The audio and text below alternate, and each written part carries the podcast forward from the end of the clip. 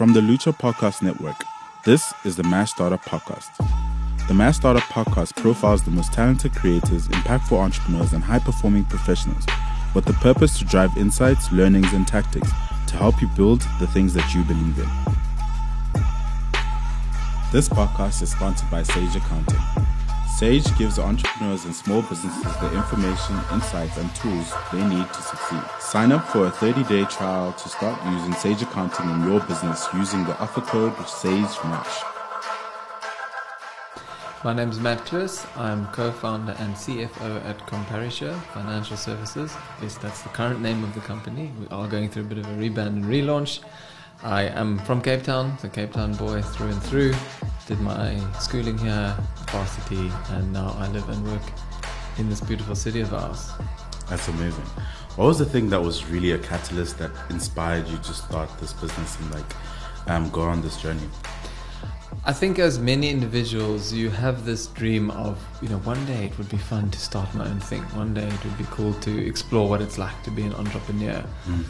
And but for most of us it takes time. You know you got to go through the journey. You got to typically try and get your first job before you really feel comfortable and ready to start a business. Mm. i think there's a misconception that founders are all 18 year old school dropouts but most yeah. are not. They're experienced individuals with some capital behind them with a network with an understanding of the business and landscape and problems out there.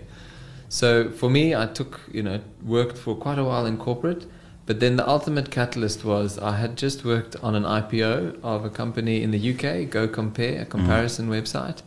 And a very good friend of mine, our founder, Jonathan Alcock, he had just sort of quit his job mm. and was looking to do the same thing. So build build a comparison site here and you know make it easier to access financial services products. I said to him at the time I was in London, that's a brilliant idea. I'd love to be part of the journey. Mm. I've just started a new job here but let's stay in touch. You know, let me let me be a sounding board. Let me give you, you know, my thoughts having been through the the comparison site journey in the UK, and we knew each other from before, good friends. And eventually, one thing led to the next, and you know, startup is about taking risks. Mm. And for me, at that point in my career, I thought, you know, the chance of moving back to South Africa, being involved in an industry that I know, insurance, and to work on meaningful technology, you know, it's it's an opportunity I can't pass up. I have to take this risk. Yeah. So that was in sort of early 2018. I quit my job in the UK and moved back to Cape Town to to really give it a go at the at building a company. That's incredible. I think like you know, there's this massive narrative, and I want to go back into you know how you guys built this and um, all of that. But there's a massive narrative around leaving South Africa and finding more opportunities in other countries this might be the first interaction I've had with a founder that said, "Oh no, I left, you know, yeah. London, you know, and the IPO and you know the journey that you had mm-hmm. there to come back here and build something." Mm-hmm. What do you think, you know, informed that kind of decision? I think many South Africans are very, you know, passionate about our country and mm. the opportunity, but there are challenges that go with that. I was sitting in London, you know, working in a prestigious job at a at a you know big bulge bracket bank, uh, you know, working on exciting deals. But you know, you, are just a cog in the wheel, and there's many mm. people like you, and everyone's sort of just in the rat race and trying to get promoted and go up the corporate ladder. But for me, there was a genuine calling to come and try and do something meaningful. You know, jokes aside, but when I was there, you know, you change people. And it's like, what? Oh, they've got a business idea. This guy, and he's trying to start. What is it? It's to order your coffee on the go and get your coffee to arrive ten minutes earlier, or there, you know. Which in London, that's great. You know, people value that, and you obviously it's a busy, hustling city. And mm. but that was a, almost a moment where I thought, no ways, I'm not staying here to maybe if I do start a business, but it's what to help people so many of the problems have been solved in Europe. Okay, yeah. a lot of basic needs have been met. Most people have a good quality of life. Okay, they're going through some of their own troubles now, but eventually it was just that that opportunity to come back in the country that I love and do something to really try and make a difference. And and those challenges lead to opportunities, which I'm sure is a theme that's come up many times before.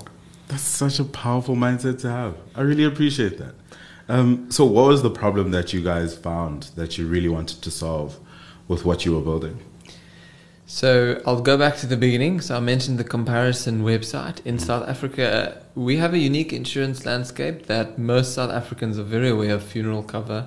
It's a product that most South Africans can buy, you know, and have access to.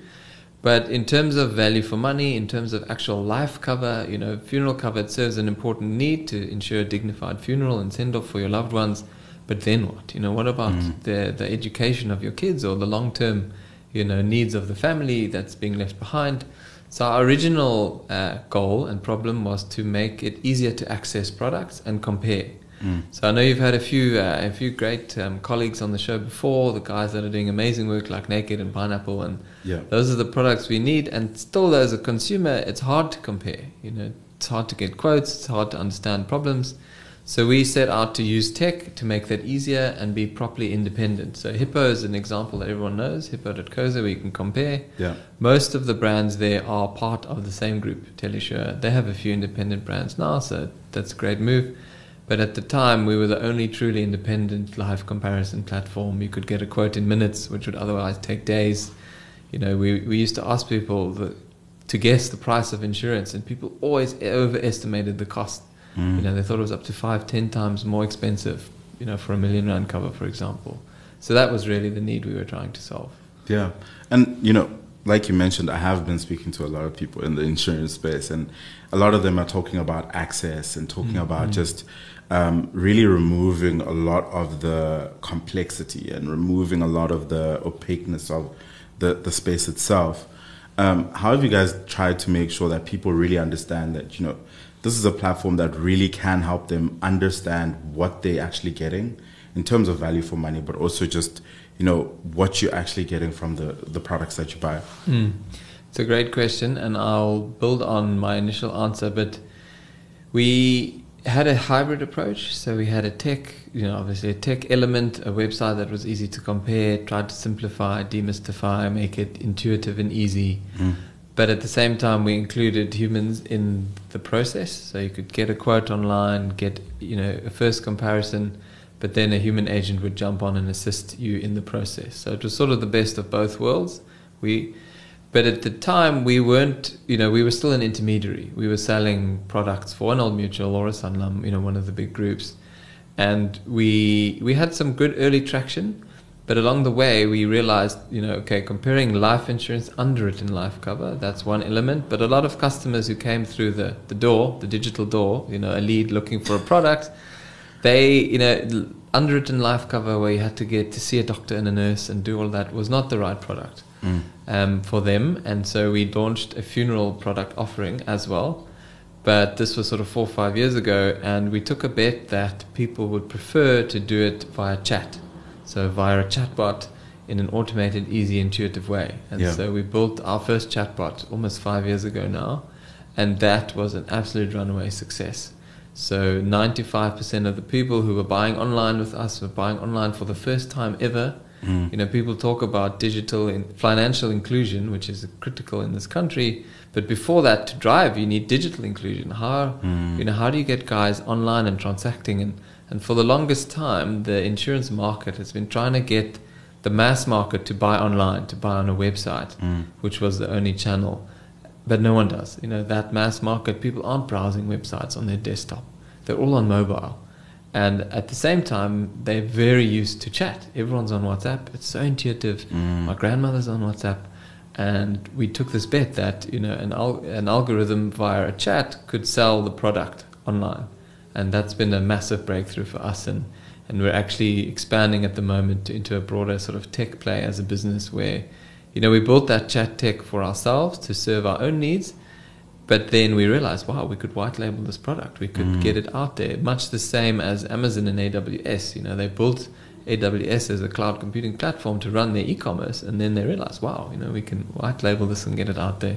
Yeah. So that's the pivot we're going through at the moment, sort of into this sort of chatbot-driven uh, platform. That's crazy because you know there's a lot of businesses and examples of this where you know a, a, a company or a software company was trying to build something and it might not have been working the way that they wanted it to, and they find something that they built to support that thing to be able to actually start to overtake even the main business itself. Um, how do you start to balance those two opportunities, especially when you had a very clear problem that you wanted mm-hmm. to solve with the comparisons, but now you have this massive opportunity with the chat, and maybe you can also go into just how the chat works as well. Sure. I think the one element was just strongly performance and financial. We launched the comparison website. We had good early traction, but there were a few challenges to scaling that we were hitting. And meanwhile, the sort of chatbot side was taking off. And in that sense, it was a very easy decision to sort of focus more on the chatbot technology. Mm-hmm. The struggle we had sort of four or five years ago um, was around chat. A lot of people had had poor initial sort of experiences. Siri and whatnot had launched sort of 10 years ago, mm. and, and, it was in many people's minds a bit of a non-event. What do you do? You set alarm clocks, and then and then that's that. Mm. Um, it was much like apparently in the early days when Jeff Bezos was raising money, he was chatting to investors, and one of the big questions he always got asked was, you know, but what's the internet? which, which is crazy to think now, but yeah. this was in the 90s, 95 and he made a big bet that you know in the future people would buy everything on the internet, mm. and his bet was right. And we sort of started making a similar bet in 20, 2018, but there wasn't this groundswell movement that there is now around you know ChatGPT and OpenAI has just cast the spotlight on the power of chat of AI. It's made it accessible. The man on the street can sign up and start playing with it, and yeah. so now everyone sort of had this awake, this aha moment I mean, it's terrifying as well because there's all kinds of threats and dangers, and you know, what about jobs that are lost? But that was sort of the the sort of the driving change in terms of switching across. So we had early success with the chatbot. Mm. We started white labeling to more partners, and then that side of the business took off. Um, so at the moment, actually, we're going through a rebrand, launching a new a new company, new brand, because you know, if you're building this chatbot AI solution and your name's CompariSure, it doesn't quite doesn't quite compute. yeah. So so we yeah going through that at the moment. Yeah, you know I've you know um, I actually wanted to ask you around you know this crazy you know wave around mm-hmm. ChatGPT, and um, it's been interesting to see the different you know um, reactions and like feelings around how dangerous it is, but there's so much more around how powerful it yeah, can be yeah.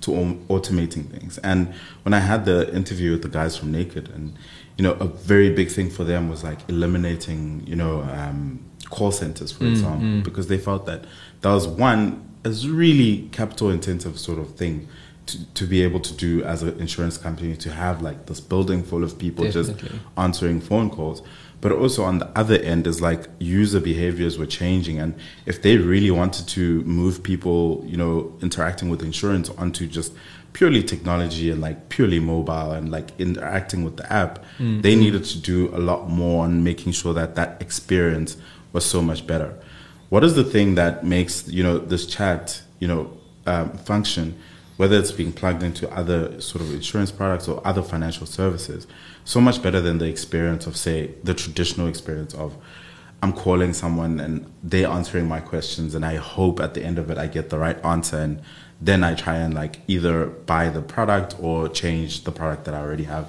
Mm-hmm.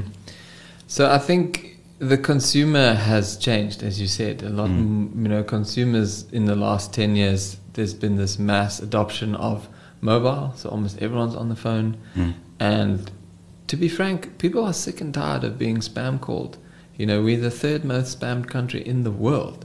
Uh, oh no, I believe that exactly. Whether it's SMS spam, phone spam, phone calls, you know, it's people are just a bit sick and tired. And most people, if they can do something by themselves from the comfort of their home, mm. you know, at their own pace, whether it's in the evening, pick it up tomorrow, they prefer that. And there was this mismatch of they prefer that, but they how do they they don't know how to do it online. They're not going to browse websites. It's confusing.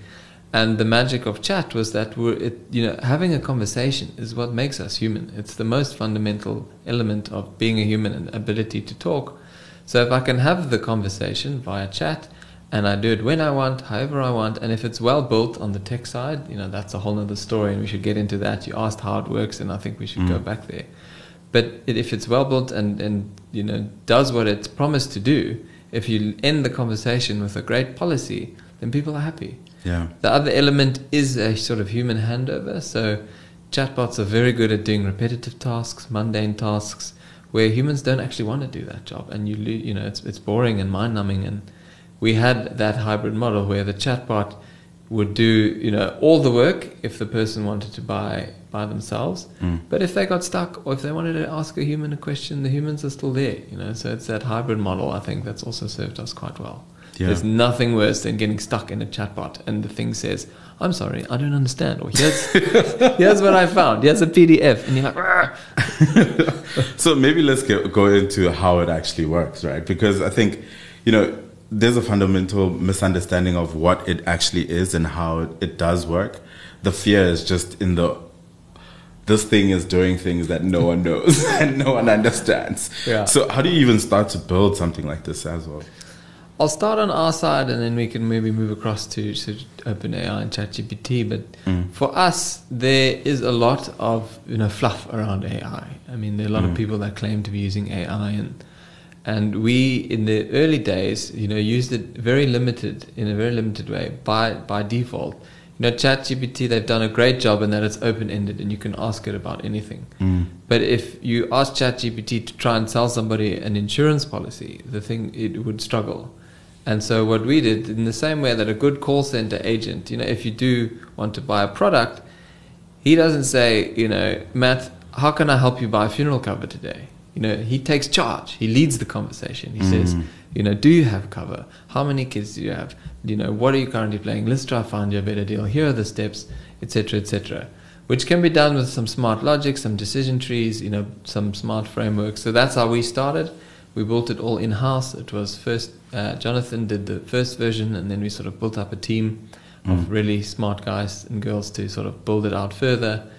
So it was very sort of structured, but then we overlaid the intelligence, the AI, the NLP, so natural language processing, where the bot would detect words. Mm. There's a funny story actually. We we did a lot of the work initially through Facebook Messenger. Oh wow. So before you could build on WhatsApp, Messenger was open first. So we built our first bots there back in 2018.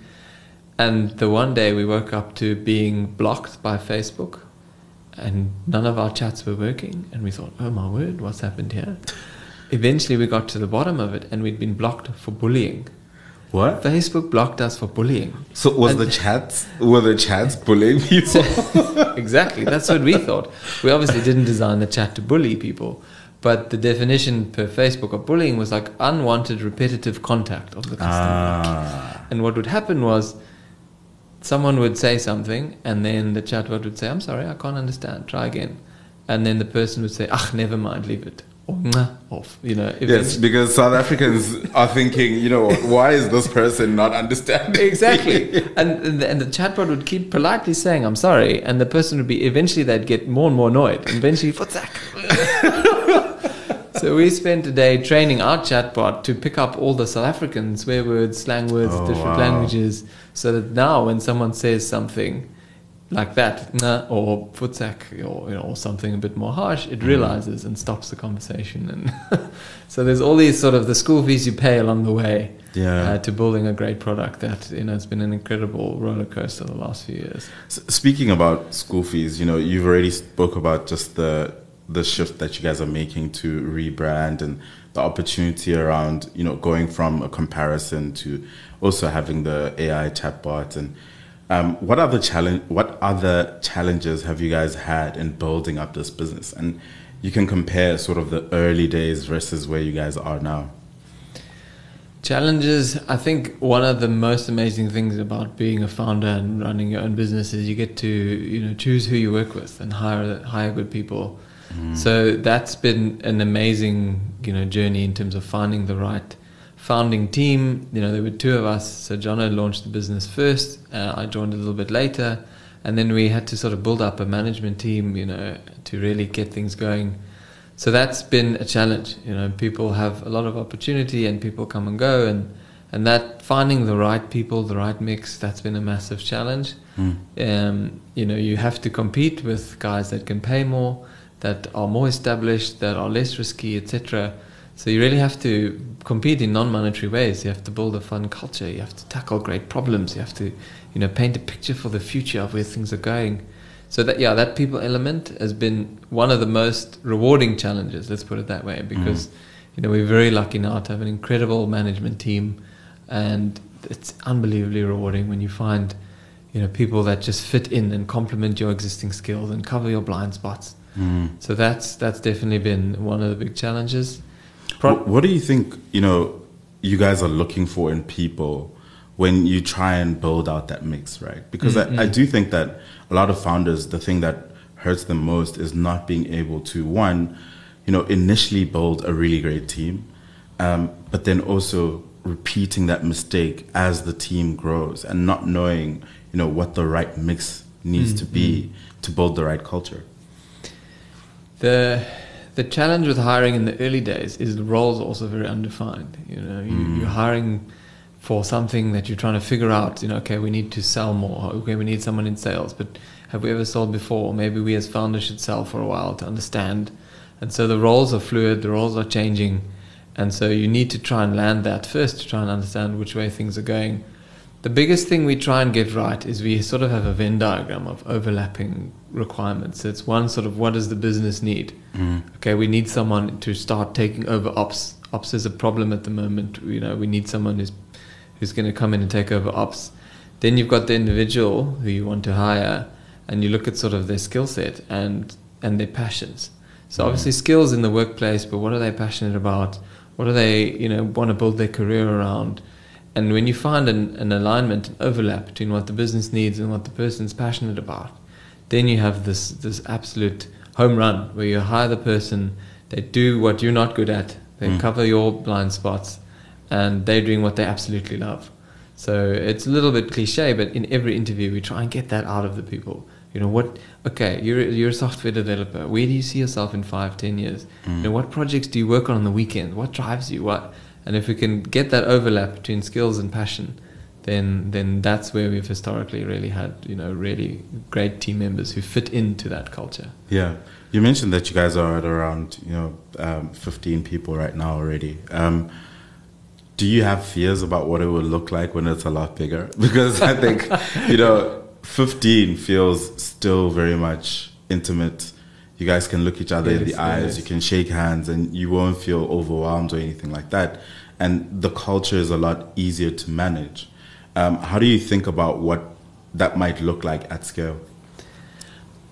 One of the top founder fears I read an article the other day was just excessive growth and losing control because we at the moment exactly as you say we know everyone by name you kind of know their story what's happening in their lives and you will at some point lose that when you grow. Mm. so it's definitely something to think about. I'm no, i wouldn't say i'm afraid of it but it's definitely a change that one has to be cognizant of and and be okay with you know. We are getting to a phase every you know with one or two hires where you know one of our managers hires someone in their team and you don't interact much of course occasionally.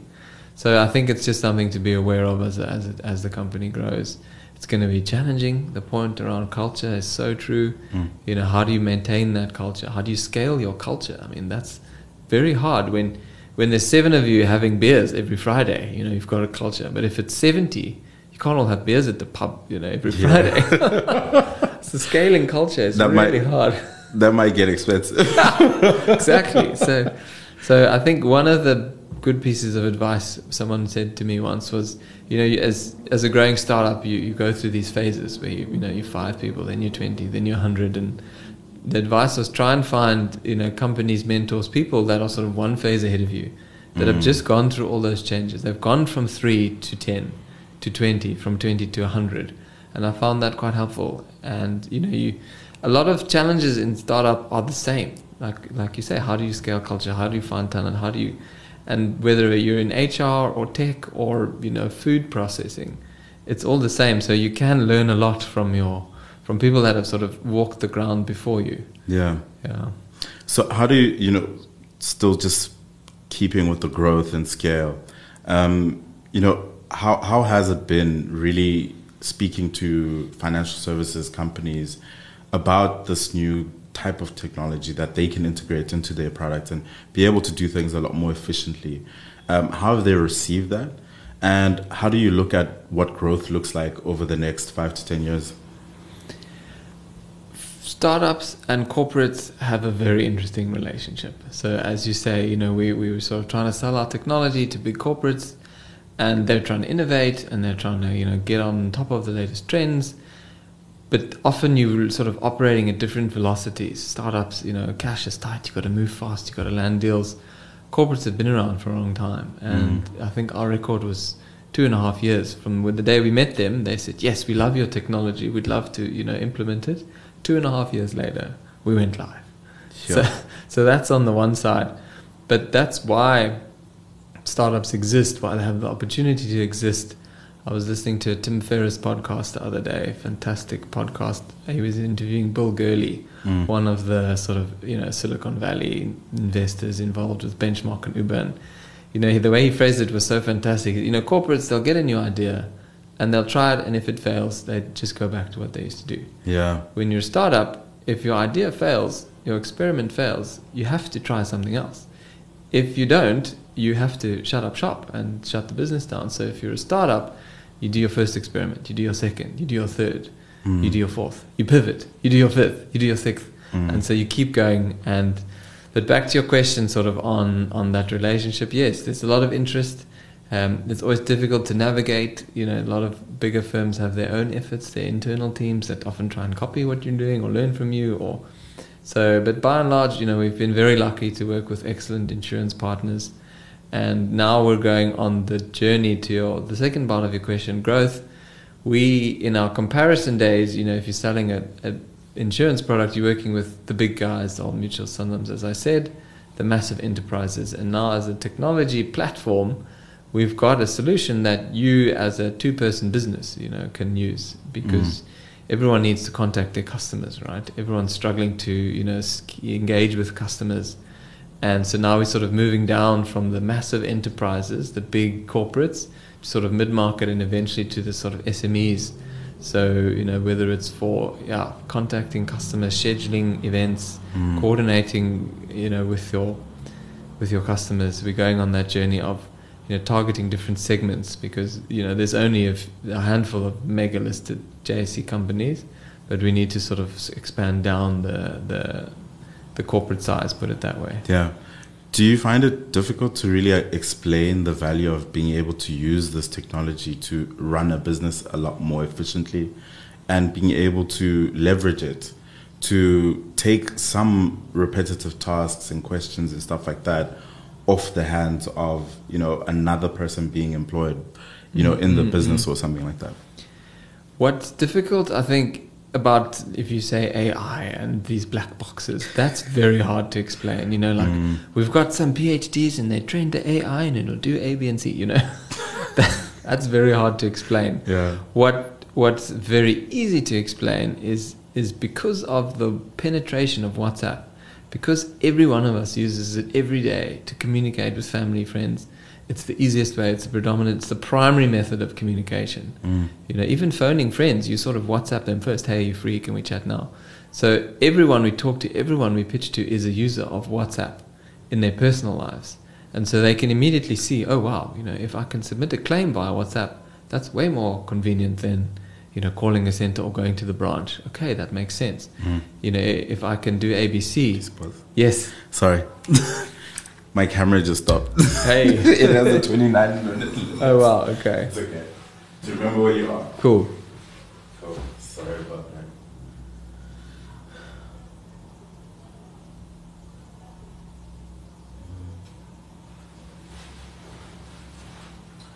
Don't worry, I do a lot of editing. Unfortunately. I gathered. I gathered. Do you edit yourself? Um, I use a lot of AI. Yeah, there you go. I swear. Amazing. Please continue. So the the people we speak to often see the immediate potential implication.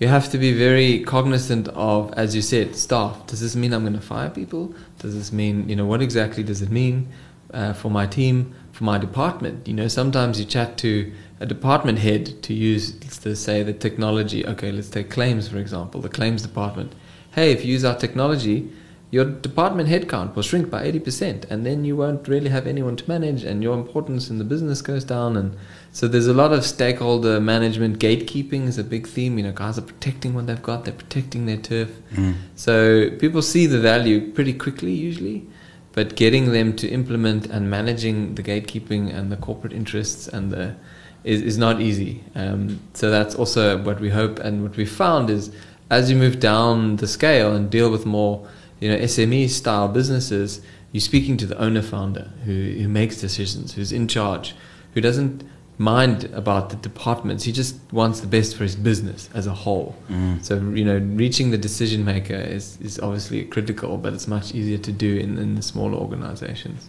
Yeah. So, what do you think the future of like um, your business will look like? You know, in the f- next five to ten years, as you guys make this transition, whether from the AI chatbot side as well as the life insurance comparison as well. How long do you have?